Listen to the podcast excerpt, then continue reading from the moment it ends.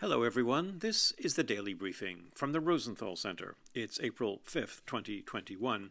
In the news today, last week, New York legalized adult use recreational marijuana, and now it's New Mexico's turn to jump on the bandwagon of pot legalization.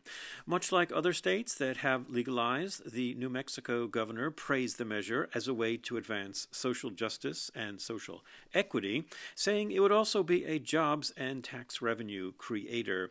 No word, however, from the governor on potential risks to public health, such as increased use by minors and more traffic fatalities. And as for helping struggling communities with more financial aid, New Mexico expects to reap only $20 million a year in tax revenue, but only in 2023 when the market is fully established. And that's the daily briefing from the Rosenthal Center. Thanks for listening.